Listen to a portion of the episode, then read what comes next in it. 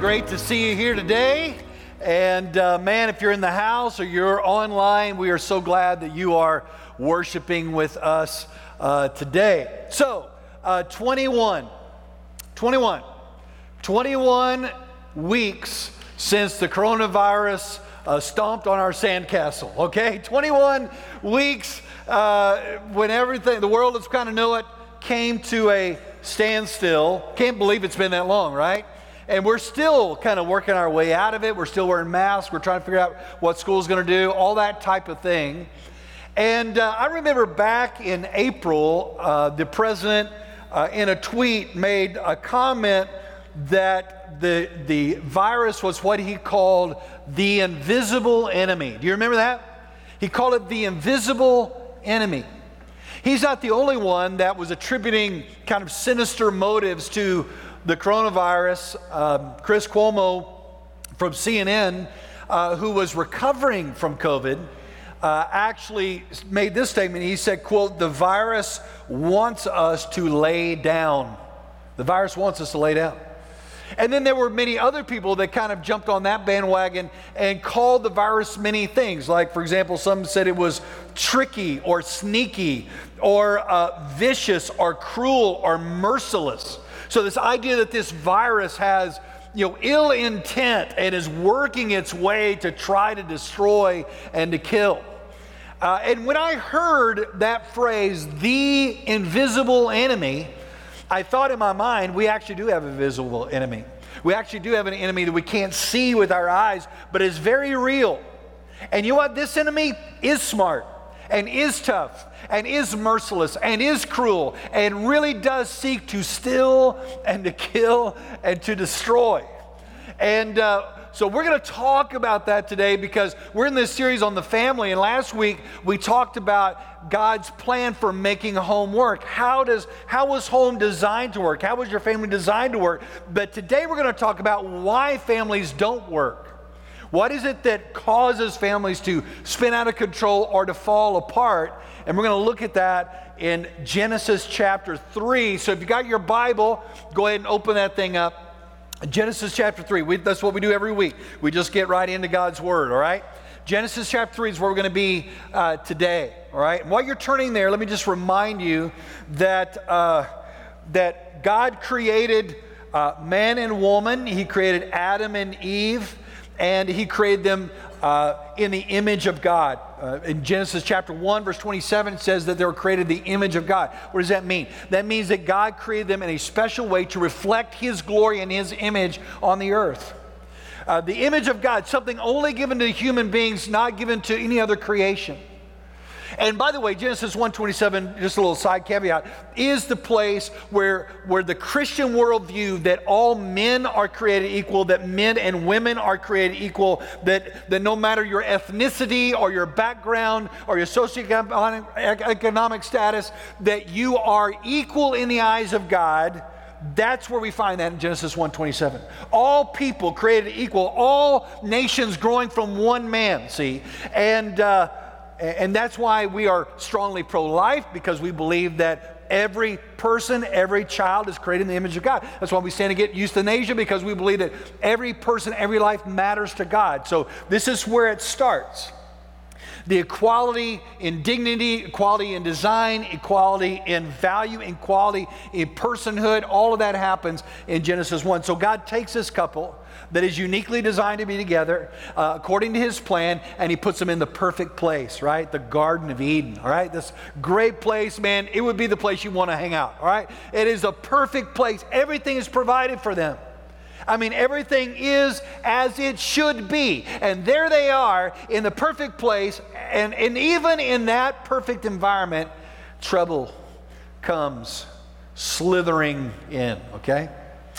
So let's take a look at it. Genesis 3, uh, beginning at verse 1. This is the Word of God. Now, the serpent was the most cunning of all the wild animals that the Lord God had made. He said to the woman, Did God really say you can't eat from the, any tree in the garden? And the woman said to the serpent, We may eat the fruit of the trees in the garden, but about the fruit of the tree in the middle of the garden, God said, You must not eat it or touch it, or you will die. No, you will not die, the serpent said to the woman.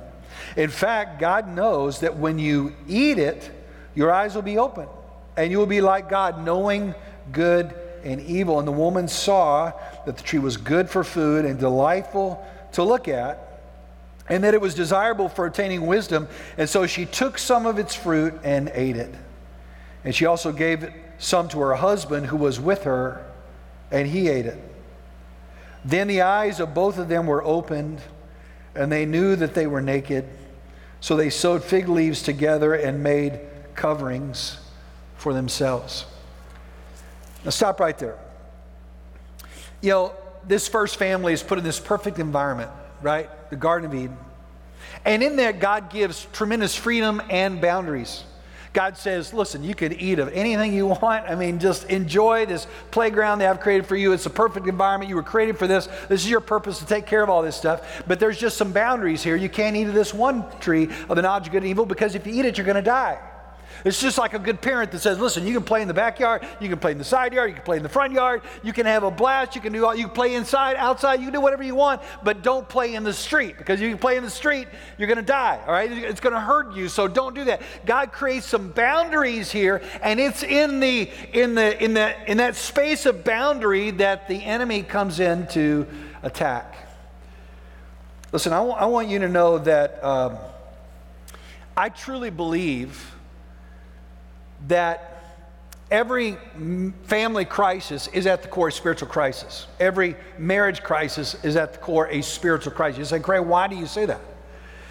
Well, because look at, look at who is causing the trouble here. Look at verse 1. It is the serpent. Circle that word, the serpent, right? Now, who is this? Who is the serpent here? Well, uh, I, if I had a lot of time, I could go back and I could take it all these different places in the Bible to explain who that is. But for the sake of time, just write Revelation chapter 12, verse 7 in the margin next to Genesis 1. Revelation 12, verse 7. And it explains to us who the serpent is. And it's describing this cosmic battle, this spiritual battle that's happening in heaven.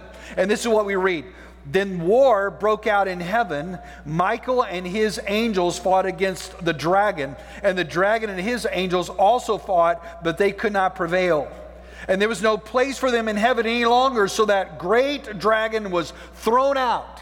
Now look at this the ancient serpent, who is called the devil and Satan and the one who deceives the whole world. Get that? He said there's this massive battle in heaven, predating Genesis 3, predating creation. There's this massive battle in heaven and Satan fighting against Michael and the archangels. And, and, in this cosmic battle, Satan is thrown down. Now, listen, that is the same thing that's happening. That same battle continues on the earth, and we feel it.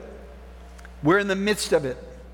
In fact, Paul says in Ephesians chapter 6 verse 12, for our struggle is not against flesh and blood, but against the rulers, against the authorities, against the cosmic powers of this darkness, against evil spiritual forces in the heavens. You get that? He's saying your struggle is not with your wife, it's not with your husband, it's not with your kids, it's not with their friends, it's not with that person at work. Your struggle is not there. Your struggle is a spiritual struggle a, a spiritual battle being waged. And so when I say that every marriage problem is at the core a spiritual problem, what I'm saying is there, that every marriage crisis, every family crisis is an attack from the enemy to destroy your family.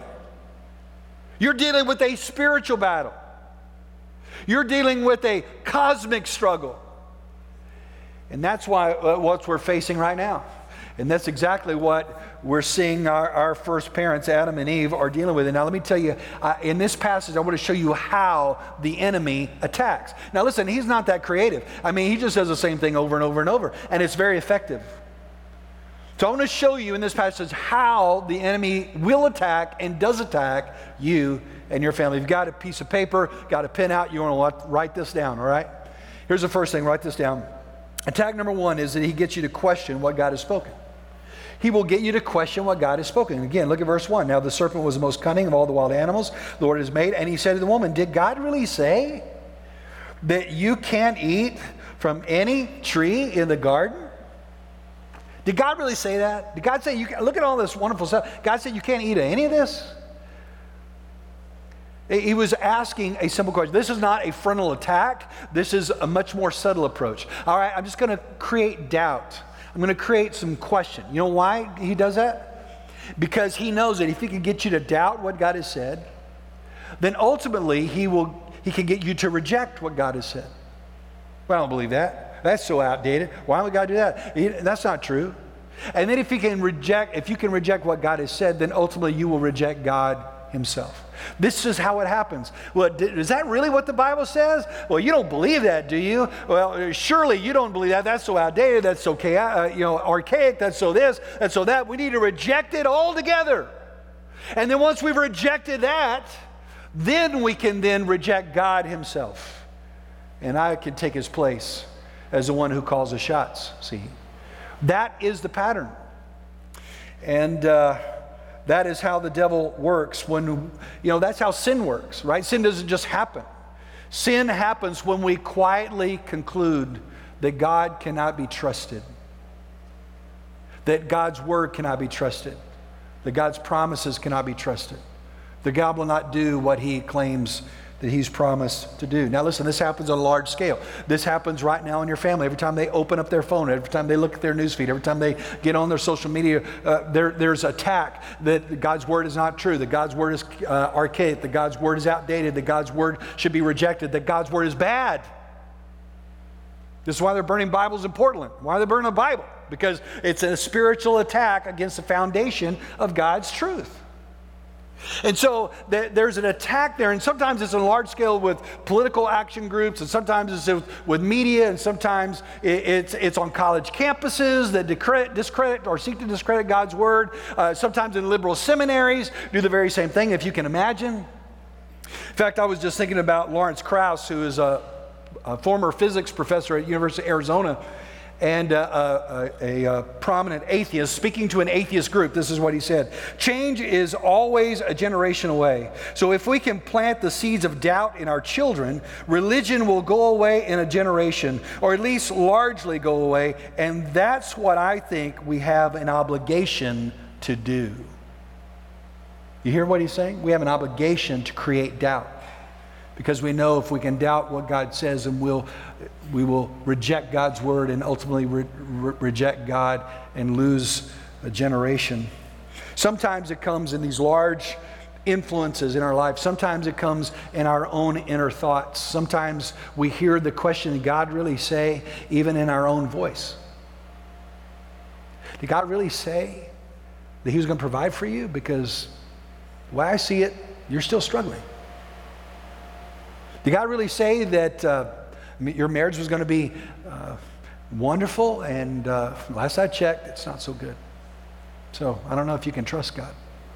God really say that, uh, man, the, the, effective prayers of a righteous man uh, availeth much? Well, I, last I checked, you've been praying a lot and nothing's happened.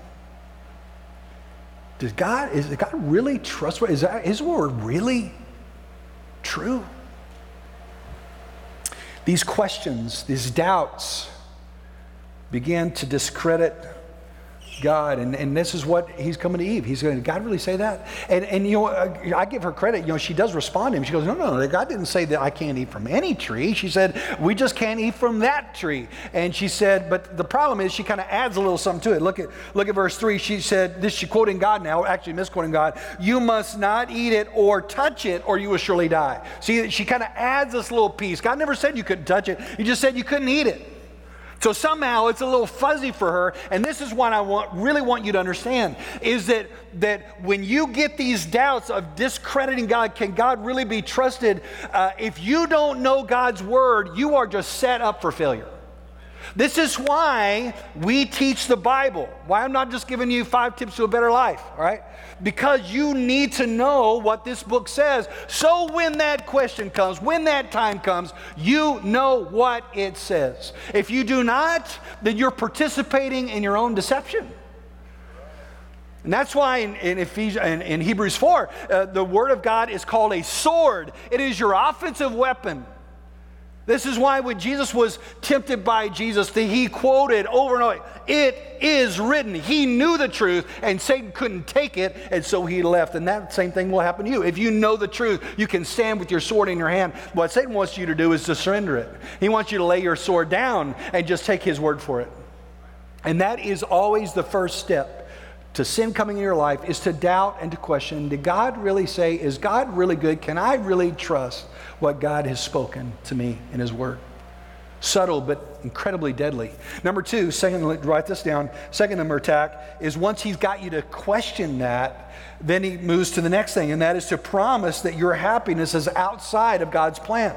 You know, your happiness is really outside of what God wants, not inside of what God wants. Look at verse 4. He said, No, you will not die, the serpent said to the woman. In fact, God knows that when you eat of it, your eyes will be open and you will be like God, knowing good and evil.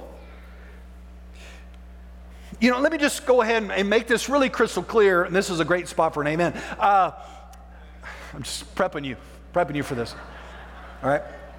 Uh, Satan is a liar. You did so much better than the first service. I'm just telling you. Satan is a liar, folks. All right, that, that, that thought in your mind, the, those words, those flaming dark, that, that is not true. When Jesus talked about uh, Satan in John 8 44, he said, There is no truth in him. When he tells a lie, he speaks his own nature. In fact, some versions say his own native tongue when he's lying. He says that, that he, is, uh, he is a liar and the father of lies, the source head of all lies come from him. And so he is lying to her here. He's lying to her in a lot of different ways. He lies and says, There's no penalty. Oh, you're not going to die. You're going to be just fine. You know, don't worry about that. God said, you're, oh, this is going to kill me. Nah, it's not going to kill you. It's not going to hurt you. You're going to be fine. Hey, don't worry about the consequences of what you're going to do. Don't worry about that. There's no consequences here, and there's certainly no standing before God, giving an account of your life. Forget all that. Just live your life. Do what you want to do. You want to eat it, eat it. You want that person, then have it. If you want to go do that, go do that. Just, just be happy. I just want you to be happy. Some of the worst parenting quotes, you know, list on the top 10 worst parenting quotes. I just want you to be happy, just whatever you want. This is exactly what he's saying here. Oh, no, no, there's no penalty for that. And by the way, he'll point out people that have actually done the bad thing and say, look, their life didn't fall apart. In fact, they're so happy. Look how happy she is. Look how happy he is. Never seen her look better. You should do the same thing. He will minimize the warning. Listen, God warned you because He loves you. It's the parent that says, Don't do that. That is, that is going to mess you up. Satan lies to you because he hates you. That's just a fact. So he's lying to her about the penalty, and then he lies to her about where happiness lies. He goes, Don't you know that when you do this thing, that you're gonna, you're gonna get this thing, the knowledge of good and evil, that God's restricting from you. He's, he's holding back from you. That's what makes him unique, and, and God's holding out on you. And if you really get that, then you're really gonna be happy. And this whole idea that happiness is outside of God's plan. If I could just get away from God's plan, then I could live my life and be free to be happy, is a lie from hell. It is a lie from hell, and it is a lie that every generation believes with devastating, devastating consequences. You fill in the blanks. But, folks, we're living this out right now. And your family is living this out right now, God says, hey, you need to be sexually pure and, and guard yourself for your husband and for your wife. The enemy goes, forget that, man. In fact, that's actually bad. You need to be more sexually, uh, have more sexual experiences. That's where healthy is, see? Just turning it upside down. God says, um, you know, you need, you need, this relationship you're in is, is toxic. It's not good. Uh, Satan goes, actually, you love whoever you want to love. Who's to tell you that? It's all love anyway. Do, do, be with who you want to be with. God says you need Christian community. You really need to have friends that love God and love the Word that can encourage you. Satan goes, you know, you got plenty of friends that you party with at, at work and plenty of friends you party with at school. You don't need Christian friends. Why you need that? They're just going to drag you down. They're just going to make you feel guilty. You know, you don't need those people. God says you need to obey your parents and honor them, Satan goes, forget them. They're just trying to control you. You live your own life. God says, you, you have sin in your life and you need a Savior. And Satan says, You're not bad. You're no sinner. You're a good person. And look at all the good things you do, and you will be just fine. This is, Satan always points to something outside of God's plan, and then he makes God's plan look evil. This is what he does. He makes right look wrong, and wrong look right. And he is a master at that. A master. So he gets you to doubt, well, is God really true? God, can I really trust what God's word says? Then he says outright, no, this is not going to happen. Actually, what God wants is bad, and your happiness is somewhere else. And then that sets you up for this last thing. And this is the last attack that he makes sin attractive and accessible. Look at what it says in verse 6. He says this woman saw that the tree was good for food and delightful to look at, and that it was so it was desirable for attaining wisdom. Just circle the words saw and delightful and desirable. He's always going to make it look. I mean, this this whatever it was. Maybe it was an apple, maybe it was a peach. I don't I don't know what the thing was. All right, but it looked good and it felt good in her hand and it smelled good and it was attractive, and she wanted it. And God will always make sin look attractive and desirable. She only saw the good qualities in this thing that God said would kill her. Well, he makes me laugh, you know, and he makes me feel good about myself, and yeah, surely this is God's plan oh, she, she, you know, she really meets my needs and she, she, uh, she brings me, you know, laughter and joy and blah, blah, blah. So surely this must be God's plan. Or, you know, this thing, you know, makes me feel a certain way. Or, the, you know, this little thing that I'm doing at work, don't worry about that because really that's, that's going to, you got to do business this way in order to really get ahead. But, but this is, this is what I want. And so it always looks attractive, but, but it leads you to a place you don't want to go. Ask every any alcoholic how attractive that drink looks in the, swirling in the glass. Ask any junkie how, how, how attractive that, that, that needle looks, knowing what is the rush that's going to come from. Ask any sex addict how, how desirable that person is, that thing is, or what they're viewing. One click away, one, one word away. It's so accessible, it's so here, it's so now. How much of that is just right on your phone? So attractive, so accessible. And Satan will drop it right in front of you. But it's deadly. Deadly. I had a friend of mine that just came back from uh, fly fishing in Colorado for a couple weeks, and he said, "Man, I had the best time." He said, "Man, I was out there and was in the stream, and the stream was going. It was gorgeous and beautiful." And he said, "I was throwing my my line out, and man, I wasn't hitting anything. I mean, it just was not hitting anything I threw out there." And then he said, "I noticed this one bug dropping down on the water, so he said I grabbed it." And I looked at him. This bug had a kind of a longer body with some smaller wings on the side. So he said, I got in my box, and sure enough, I found uh, a fly that looked very similar to that one. So he said, I put that on my line. And he said, I cast it out there. And he said, I could look through, I could see the fish with my polarized glasses. And I could see when I would drop it out there, that fish is starting to notice it. All right, the fish is starting to look at it. And then he said, I pull it back. And then I throw it back again. And that fish is now starting to get agitated and see it. And he said, Then I threw it back a third time. And he said, I dropped it right where I knew that fish was going to be. And he said, Man, when that fly hit the water, this fish came up and snagged that thing. And he said, Right then I knew I set the hook. See, that fish is thinking, Man, that's going to be a good looking fly, right? That fly looks good. That fly is going to be yummy. That fly is lunch. I want it. And he has no idea that when he hits that fly, that the hook is set and he's going to be dragged. He's going to lose control and he's not going to be able to go where he wants to go. And it's going to bring him to a point that is going to take his life. If he had known there was a hook there, he would have never been. Listen, when Eve bit, there was a hook. That sin hook was lodged. When Adam bit, the sin hook was lodged. And listen, all the suffering and all the hurt and all the chaos that is run through our bloodstream because we have the sin of Adam in us. That fallen nature, that sinful proclivity.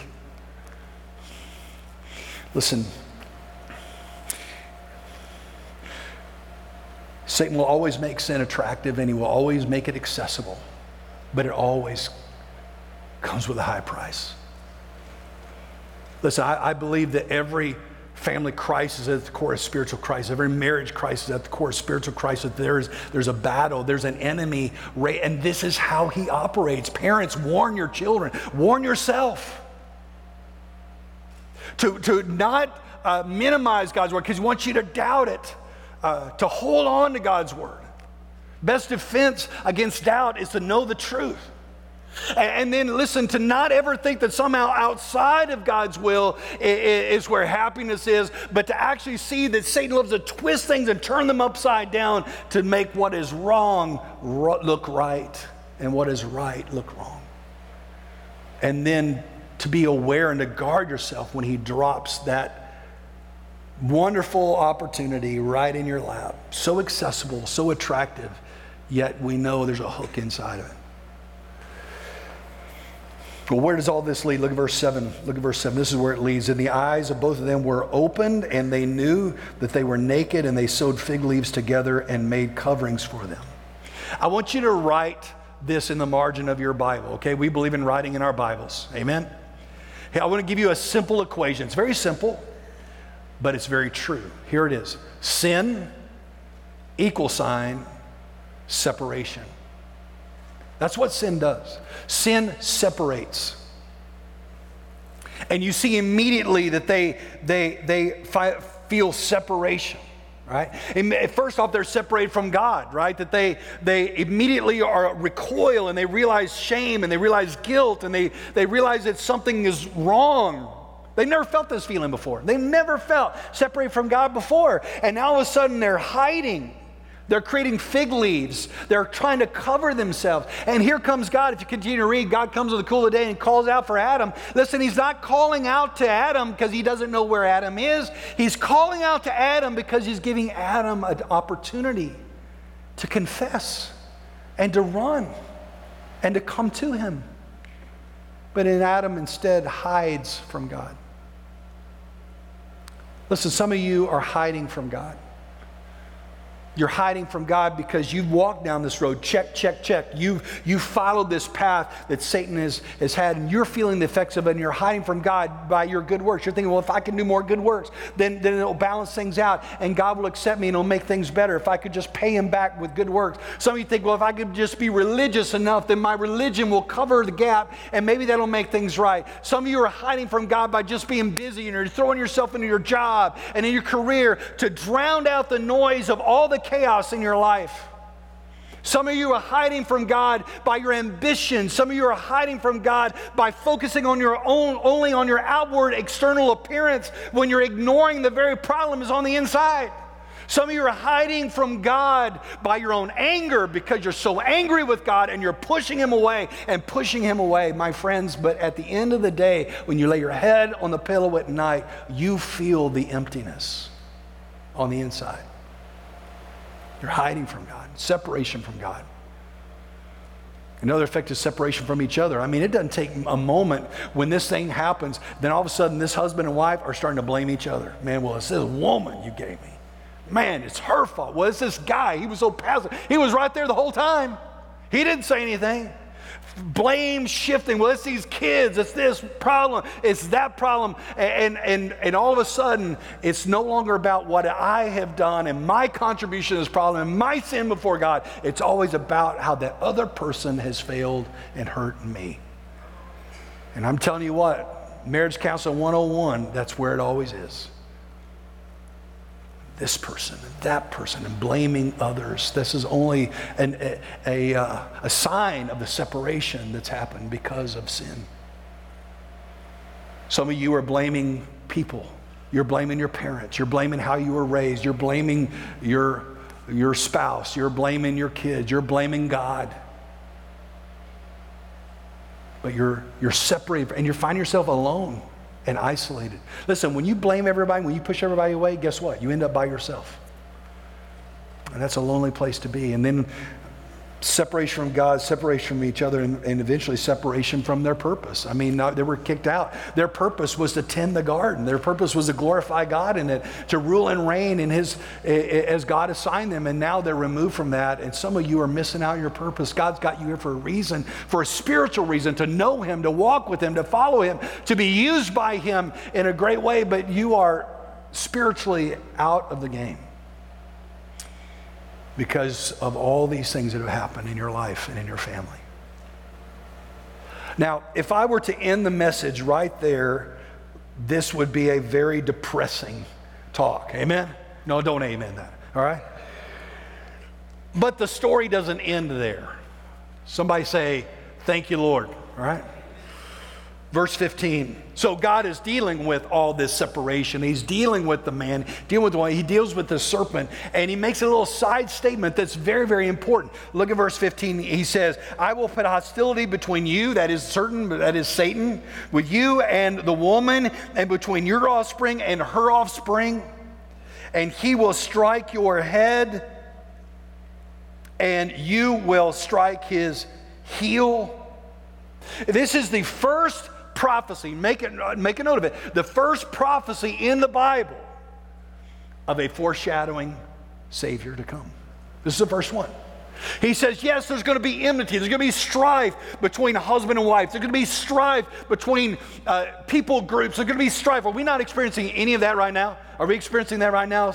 Yes, absolutely. He's going, there's going to be a lot of strife, but there is one that is coming who is going to be a Savior and he's going to come, and when he comes, he is going to do battle on a spiritual playing field. And what is going to happen is you are going to deal him a, a mortal blow. You're going to strike his heel, but he is going to crush your head. And that Savior has come. And that Savior is Jesus. That when Jesus came, he came to reveal the love of the Father. He came when we were steeped in sin and our downward decline, and He came and came to us to reveal the love of the Father and to go to a cross. And on the cross, all your sin, all your waywardness, all the times you looked for happiness outside of God's plan, all the time you doubted God's goodness, all the time you, you bit that sin and, and, and rebelled against God, all that was put on the back of innocent Jesus. And on the cross, He died, payment for it all.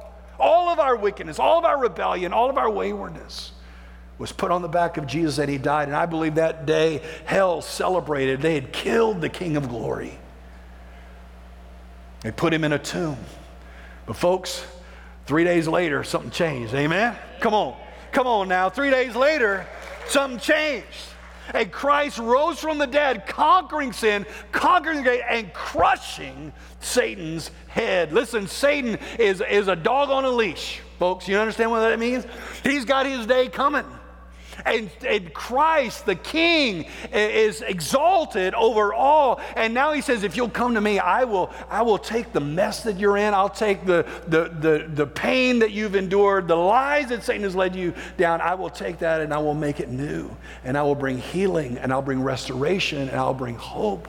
I can restore you back to the way I designed your family to be. But you got to come to him. Aren't you glad for God's mercy and God's goodness and the hope that we have in Jesus? Listen, every family problem is at the core a spiritual problem. Every marriage crisis at the core is a spiritual crisis. If that's true, then we need a spiritual answer. We need a spiritual Savior, and that is Jesus. I'll close with this thought. John Newton was a uh, he was very cognizant of his own sin. John Newton, the one, the man who wrote Amazing Grace, that's really what he's known for. Slave trader, godless reprobate for most of his life. And then he was confronted with the gospel. His life was radically changed. He actually became a pastor. People would travel for miles and miles to hear John Newton's testimony of God's grace and how he saved a wretch like me, as he mentioned in his own song. John Newton later would write many, many letters, pastoral letters to people that he loved. And in one of his pastoral letters, this is a statement that John Newton made. I want you to listen to it. He said, If our physician, listen to this in your context, with what you're wrestling with, with where you are spiritually. Listen to what he said. If our physician is almighty, our disease cannot be desperate. If he casts none out that come to him, why should you fear? Our sins are many, but his mercies are more. Aren't you glad for that? There is more mercy in Christ than there is sin in you. That our sins are many, but his mercies are more. And maybe today you need to step, take the step of acknowledging your sin and receiving God's mercy and God's restoration and God's hope. I want you to bow your heads with me for just a minute. Maybe you're here today and you've never given your life to Christ, and this is your moment, your opportunity to do that.